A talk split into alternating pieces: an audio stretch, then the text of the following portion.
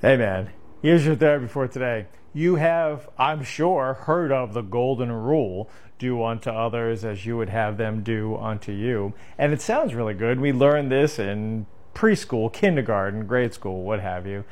And at times we can live by it, and other times we don't. And the reason why is because we get scorned, we get screwed over, we get cheated we uh, get stolen from, all these negative things happen to us, and so we feel this lack of being able to adhere to the golden rule because we feel justified in not doing it, uh, especially when it comes to those specific individuals who have harmed us in some way.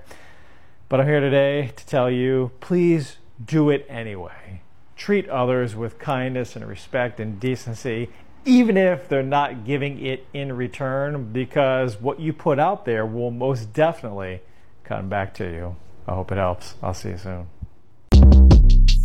Shortcast Club